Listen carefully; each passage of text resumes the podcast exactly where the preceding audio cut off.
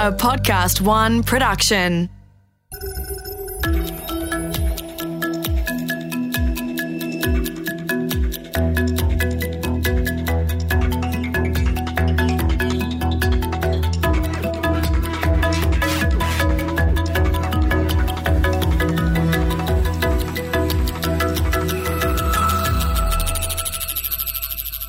So this is about five years ago. Friend of mine had come to town, an investor, a venture capitalist. He'd done very well for himself, probably worth in the range of like a $100 million. And he'd come to Sydney for an investment event. And I took him out to drinks. We went to the footy, and then we went for some more drinks. And somewhere around three o'clock in the morning, after a fair bit of whiskey, that's when the truth telling began. He confided his deepest fears to me of a robot uprising. I'm not making this up. He was absolutely, utterly, deeply convinced that at some point in the near future, AI would rise up in an overwhelming singularity that would spell doom for the human race. In other words, the Terminator. Now, I tried to coax him away from what I felt, and I still feel is a baseless paranoia but he remained convinced. He asked me what my plans were to protect myself and my loved ones when inevitably the time came. And I basically just hand waved my way through a reply, mostly because I was absolutely surprised. I had not seen that coming. But I could also see that evening that he lost a bit of respect for me because I didn't see the catastrophe coming. I had a different view of the road ahead. G'day, I'm Mark Pesce. The coming next billion seconds are the most important in human history as technology transforms the way we live and work. On this third series, we continue our conversations with some of the brightest minds shaping our world, charting our path as we voyage into an incredible future.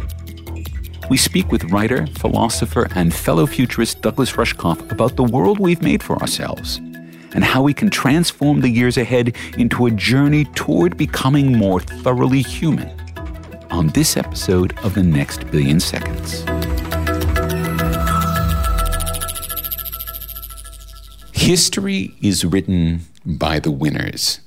The future is written by the storytellers, those who can inspire with a vision of the possible and get folks moving in that direction. The present that's another story altogether. We live our lives on a kind of battlefield, and it has been noted that reality is the place where rival gangs of storytellers fought to a standstill. So it's quite important to find those storytellers at work behind the scenes telling the tales that spin into reality. And few have done this better than Douglas Rushkoff. Over 20 books from Cyberia to the recently published Team Human, Doug has reminded us and more than occasionally cajoled us into remembering that this is all a stage, that we are all players. And if we're going to have to act well, we need to have it written to our contracts that we have script approval. Doug, welcome to the next billion seconds. Oh, thanks for having me. That's so funny. You know, uh, the world's a stage and we're but players and all. That was the, I used that as the quote in my high school yearbook. Why and I was always surprised? embarrassed about it later, but now I'm proud of it because you've just contextualized my, the last 40 years of living. Exactly. Well, yes, and script approval. Exactly. okay, so let's start by going back. You know, you have this arc from Cyberia now into Team Human, and it's been a conversation around us, human beings, and technology, and what that means for us, and what that means has been done to us. Let's try to take a look through that territory first. in some ways I've come full circle. Mm-hmm. Finally, I mean that's why I I'm looking at Team Human as my last book mm-hmm. because I, I kind of ended up where I where I started, except with experience instead of innocence. You know, I You know the ground for the first time, yeah right? yeah, and I I thought we were about to experience a true discontinuity. That something something genuinely new was happening with with digital technology and and being able to talk to each other through the TV instead of just listening and and that that would initiate a process by which everybody started to see the institutions and codes and languages and stories we've been living by as social constructions as up for discussion and change and and whether you knew how to code or not you could you, didn't have to know Python to recode reality, you know, and it didn't even take you didn't have to take DMT or anything either. You just had to say, "What is this stuff in my pocket? It is not money. It is paper," you know, and then everything opens. What I didn't realize was that there was this thing called corporate capitalism, which really knows how to inhabit any of these spaces that we create and knows how to turn them into uh, uh, extractive, dehumanizing tools of of uh, of repression. But I guess part of that lesson is that we are not perfect. We are not angels. You know, our behavior is not perfect. And that there are always forces that are around that will tempt to run a cheat, will run an exploit, will put in the cheat code and, you know, try to squirrel away with either our attention or our money or our belief or whatever. And in some ways, that's the same story through all human history, but in some ways, that's also now happening on a scale that it's never happened before. Right. You know, and that a lot of that's what what I guess the the big discovery I had in, in writing this book was that oh, this is the same thing happened with language. You know, before language, people couldn't lie. They could kind of point wrong, but you couldn't tell a lie until you could speak. You know, it wasn't until we had text that the first thing text was used for was to keep track of people's slaves you know and then you know you look at each invention you know radio which started as interactive ham radio became hitler's tool for domination and then china's.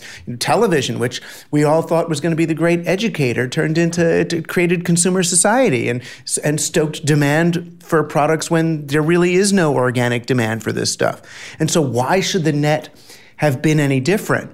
But you're right. What what we do is we we interpret humans I think our great human strengths, the the the our ability to contend with paradox or to to embrace ambiguity or to wonder or to go into a state of awe or to want connection with others.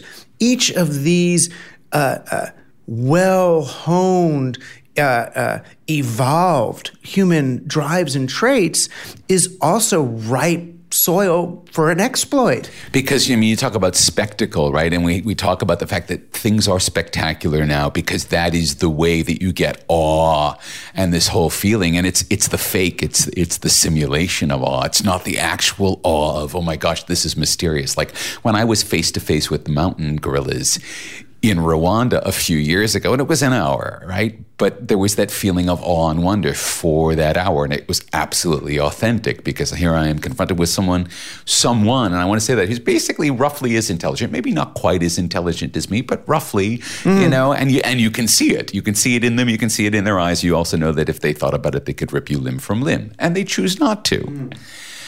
And it's that kind of, and there's nothing spectacular about that, but there's something awesome about that versus some spectacular, whether it's a movie or a politician or whatever, that's using all of the theater to mm. give you mm. that feeling.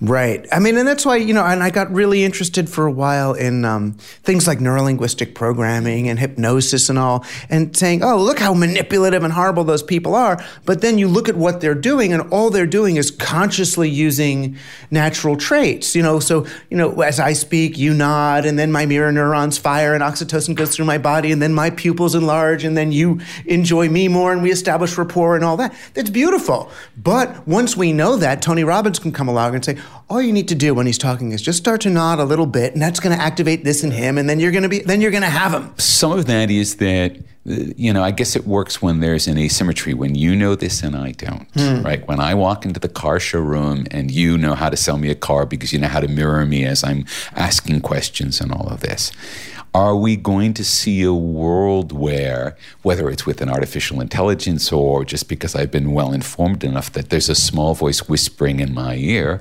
Mark, you may or may not like this person, but just note how they're talking, note how they're moving. And then does that create some space for me to be able to make up my own mind rather than being simply prey of my own desires in the way that I am. I mean, it can. This is sort of what the, the book Coercion was about. I was looking at the arms race between people and those who would manipulate them. And the impulse is when you see someone using a technique on you is to then parry and come back at them then with it, with your own little assault. And all right, so I'm you know this this that you're in battle.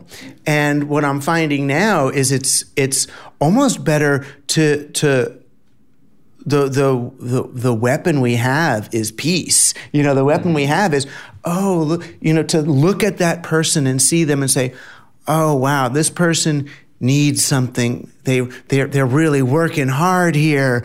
Wow, what are they afraid of? What do they think? What do they think that I don't know? That they, you know, and that, right. Why are they being motivated out of this raw need that is so, so present? Right. And how can I see, and what is the need they have that's beneath that, that's actually driving this bizarre behavior, that, what they're trying to do? And while it's hard for, you know, a young black man being assaulted by a cop in the street, it's hard for them to take on that attitude of, oh, What's Not in real time. What's certainly. going on with this poor man? Why is he beating me? What is he afraid of? But, you know, we can do it um, and where I'm finding great, uh, uh, not joy, but uh, fruit, is in doing it for, say, Donald Trump, doing it for the the people that are are are leading, I guess, some of this some of this assault. Say what what is wrong, and um, luckily, you know, because they think I'm a futurist rather than a presentist, whatever. Um, let them think what they need to think at this point. I'm not going to correct anybody. Um, the, and the, this podcast will do nothing to correct yeah, exactly. That that's fine. That's fine. No, presentism is a form of future. If you know what's going on, you've got a much better chance of knowing what's going to happen next than if you're just so focused on the future that you can't that you can't see. But it's gotten me in the room with with CEOs and politicians and people who are acting out of this sort of base fear and and to try to help either understand them for myself or to transform what they're going through. And they are human beings. They're just so afraid. Even those, you know, those billionaires I famously spoke with who, you know, had their designs on the end of the world. Tell us that story, because I think that that story, which our listeners probably won't have heard, we will link to your writing about this, but tell us that story, because I think that story is very illuminating. Well, you know, I get, like you, I get invited to do these talks and, and money talks. I mean, I'll fly far away if there's like 10,000 bucks or 20,000 bucks or something. And like, this was oh a lot God. more than that on the table table, was this it? was more. This was as much as I've gotten for like all my books. It's like it was insane. Um, so yeah, so I went out to this resort, and it was a weird. I mean, this. I guess this part of the story doesn't matter to anybody else, so you can always cut it. But it was this weird mountaintop resort place where people stay in these little cabins, and like a company or a group, they'll they'll rent out the whole place. And I didn't see anybody. I'm just there for a day, like alone, going in my cabin on top and- of your mountain. on top of my mountain. And then finally, they tell me where to go, and I go into this little place, and it's this green room for me to prepare for the talk. And I hadn't even seen the auditorium or whatever. And um, it turns out there was no talk. That these five billionaires are brought into the green room and they sit around this little table with me and they start peppering me with these questions like um, uh, Bitcoin or Ethereum, uh, you know, uh, uh you know, 3D printing or augmented reality. It's like as if where to place their bets, and I don't know if they're just testing to see, you know, but eventually they got to um, like New Zealand or Alaska. So they wanted to know, you know, where do I put my bunker for the apocalypse? And we ended up spending uh, the majority of the hour on the single question how do I maintain control of my security force after the event? Right. And the event being the collapse. Right. The, the, the electromagnetic pulse or, you know, or eco collapse or whatever, whatever, it is. Yeah. So they all, in, in a sense, these people he would think would have no worries are intensely concerned about some singular event that will separate them from their power. Right. And they're just completely obsessive about how do I maintain my security blanket, that billion dollar security blanket, across that discontinuity in Right. power. How do I insulate myself from the world I'm creating by earning the money I'm earning in order to insulate myself from the world? They're just stuck in this loop. Thank you for putting that as clearly as I've actually ever heard it put. Okay, so so that's and and I guess you could think of that as you got a good exam, a, a good view into the extreme example here, right? Of of what happens when there are these unexamined parts of our being, because to think of them as being less captured by capitalism or less prey to capitalism is to misunderstand what's really going on. Yes, they've done very well by it. Yes, they have lives of luxury and all of this, but they also have these lives of intense anxiety. Right, and it, and I think this is part of what people don't understand because they worship money and they think being a billionaire will solve all of their problems and all of this. And in fact, it gives you a very different set Right. of problems, such as I have the security force and how do I keep them from turning their guns on me, which is literally Right. what they're asking. Right. But the weird thing was each of the strategies that they were coming up with were were uh, dominating in some way. You know, from from well, I'll be the only one with the combination to the safe that has all of the food in it, and I'm like, dude, you do not want to be that person. No, exactly. You, know, You do not want to be the single point of failure, right? Because they will torture you and they will get that information out of you and then they will have the food. Right. And I was trying to tell them about history that if you're depending on your generals for your power, the generals are going to do a coup. They're going to take over. There's no reason why they wouldn't. And then I then so I was trying to flip them to say, well, look, I think the best way for them to uh, be loyal to you after the event is you be really, really nice to them before the event. Pay for their kids' bar mitzvahs, you know, or what I don't know, security Or guys- education or whatever, education, right. whatever. Make them your friend now, you know, spoil them. But then by extension, what if you're nice to the world in general? So they're not going to be storming your gates and trying to take you down. Or what if you actually spend your energy making the world a place where this bad thing's not going to happen? And so the Bill and Melinda Gates Foundation, which now has Buffett in it, right? So, and, and it's interesting because Gates has followed exactly the path that Rockefeller followed, which was to mm. fund medicine. So there's no hookworm in the world because of Rockefeller. There may very well be very little malaria in the world in a couple of years because of Gates. Yes and no. I mean, the problem is that he's employing these sort of one size fits all, top down, Yeah. techno solutionist uh, uh, philosophy. So, you know, you end up with stories like, oh, we just need to have, you know, mosquito nets for the kids in Africa. And we know how that one ended up that the people used the mosquito nets to try to catch fish. And it turned out that they had anti mosquito poison on them and they poisoned the streams in which their fish lived. Oops. So it's really hard if you extract the money and resources from some place. It's really hard for Mark Zuckerberg or Bill Gates or someone to then to say, "Oh, I'm just going to shove it all back in there." You know that, especially as laissez-faire uh, uh, libertarian capitalists, they're the the first people that should realize you can't destroy a marketplace and then just fix it with an infusion of cash. And we're talking to Douglas Rushkoff, futurist slash presentist, on the next billion seconds. All right, Doug, we, we can see the landscape. We kind of know what has broken in the world, right? And it's, you know, every culture, every time, every civilization has had its dilemmas, has had its problems. We are no different, and in some ways, no better or no worse than any of them. So I don't think we need to beat ourselves with a stick, because that's probably not going to help. But at the same time, we can take a look at how we may want to start thinking about not just our problems, but the way we are in the world that is going to be helpful. So, what is giving you hope? Because I know that despite all of this, I know that you're an optimist. Um, so, what can we start to think about? How do we want to start to think about a truly human civilization for the middle years of the 21st century? Well, I feel like people are becoming aware of the fact that we have to try to stop optimizing humanity for digital capital and instead optimize technology for human flourishing. So people are becoming aware that, oh, social media is optimized to make me see the other as an enemy, mm-hmm. to polarize me. What would it take for social media to make me see my enemy as a person, as a human being? With depth. Right. Not difficult. It's just a different. It's just a different tweak. It's just a different tilt. You know what the uh, business plans are really look at human beings as the enemy to a company scaling up properly because any humans you have in your company is is people you have to insure and heat and pay you know if it's just a, a can't we replace him with another algorithm they don't want anything from us right they just they just go um, instead instead of that you know seeing seeing human beings as the the vital resource as the the source of creativity in what you're doing instead of the of gold mine that they're actually the gold in the gold mine not the gold you're taking out of the gold mine. Right right. They're they, they've got it they've got it reversed. How do you start to see human beings as the solution rather than the problem?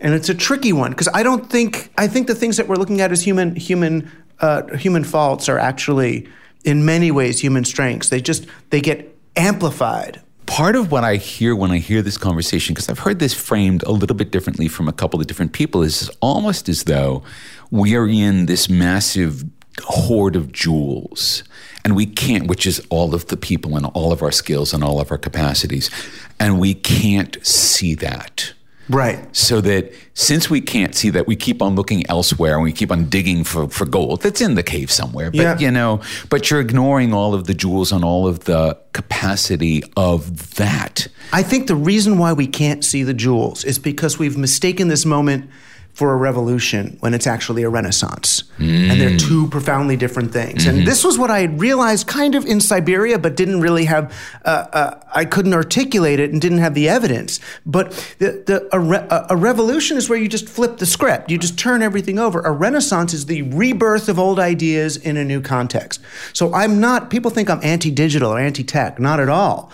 I'm pro technology. I just don't want us to build a technological future without retrieving the human values that we're leaving behind. You know, so both you and I, we started out, we were the first people to describe the digital future to people who are living in the analog world. Right. And now I feel like we're the last ones who remember the value of analog reality and we're trying to convince digital people to bring those values forward. I'm not saying we go back to the analog era, but we look at what are the values that we want to retrieve, bring forward and embed in the digital future. And the way we find those, I mean, and this is where it just starts to sound so new age, but it's really, it's said that it's contextualized that way. But to sit with people, look in their eyes, breathe together. If you're breathing together with another person, to breathe- conspire, to breathe right, together. Be in the conspiracy, and and that initiates everything. That's why the the the kind of the logo on the back of the Team Human book is "Find the Others," and most people think I mean find the others who are just like you in your little tribe. It's like no, no, no, no. Find the others. Find the other. Right. Right. Because the other, there's a there's a person there. Yeah, yeah. Okay, so if we have that need, and I think it's, I guess it's a civilizational need to find the other.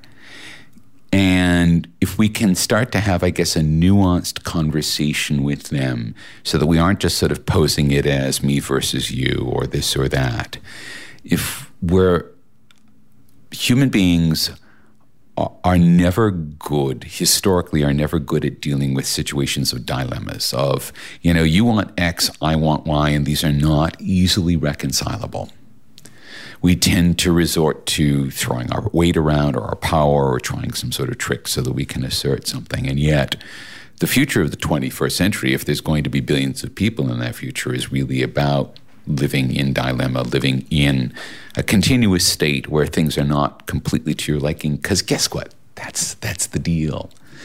How do we get ourselves comfortable with the fact of just my life's not going to be perfect. It's going to be okay. It's going to be good, but it's not going to be perfect. Part of it is we've got to accept that the intellectual philosophical path that we've been on for the last thousand years it's kind of brought us to the wrong place. That that, that Hegel was wrong. That that In the sense of this perfectibility, yeah, or in the sense in the in that that we should create dialectics and arguments, and then someone wins. Yeah, and that- someone loses, and there's an election right there, and then there's a civil war, and then you've reset it, and there's another which side argument. and all that. then- yeah, that doesn't work. And I'm much more into you know the the you know what I hear coming out of say the kids at Loomio in New Zealand, where they're arguing that no, no, no, the the way you build consensus is to just create consent. Who's going to be really, really screwed over if we make this decision? Okay, uh, how can we change it to make you not be totally screwed? And that's very different than someone getting to be all right.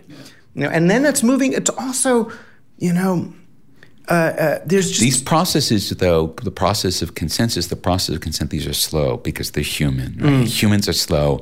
And it's really funny because I think slow has been a dirty word. And I think it's being less of a dirty word now. But it looks like that future is a mixture of fast and slow in a way that's very different than maybe we saw 30 years ago. Yeah.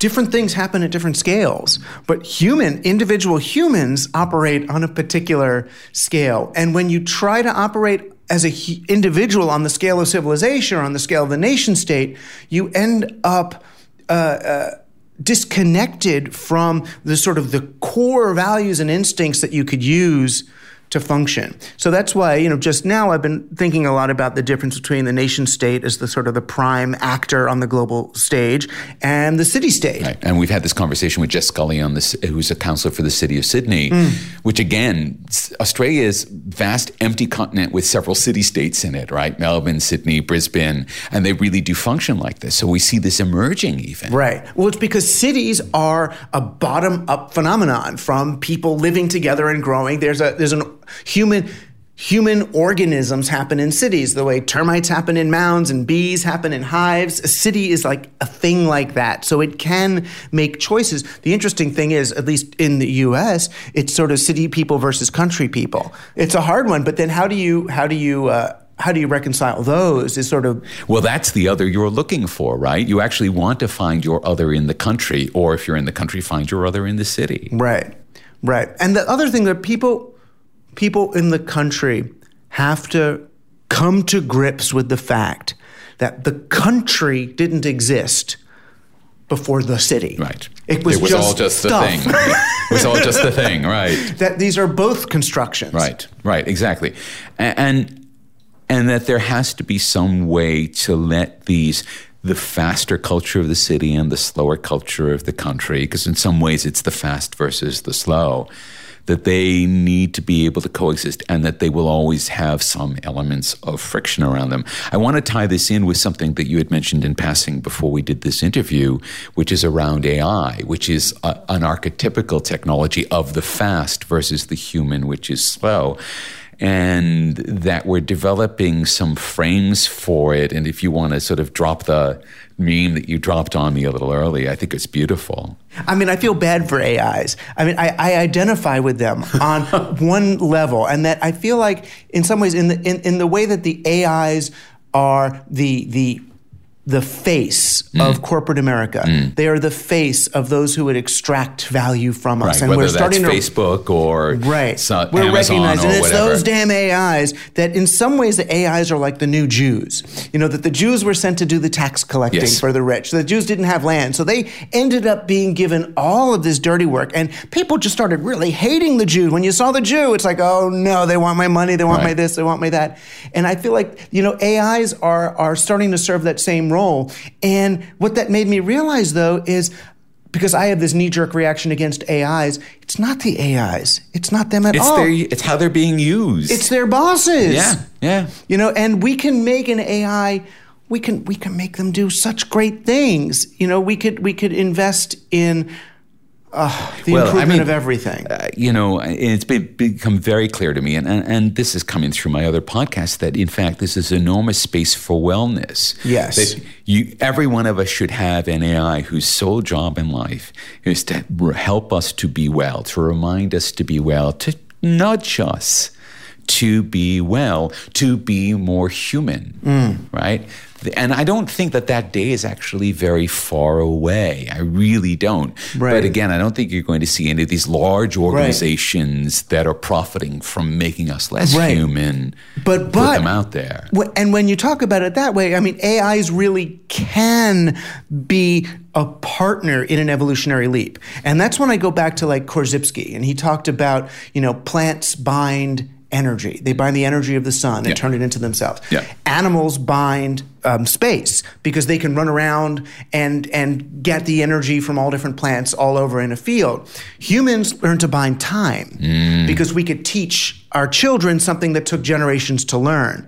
And then AIs because they're all interacting with us and then communicating with each other about what they learn from each one of us.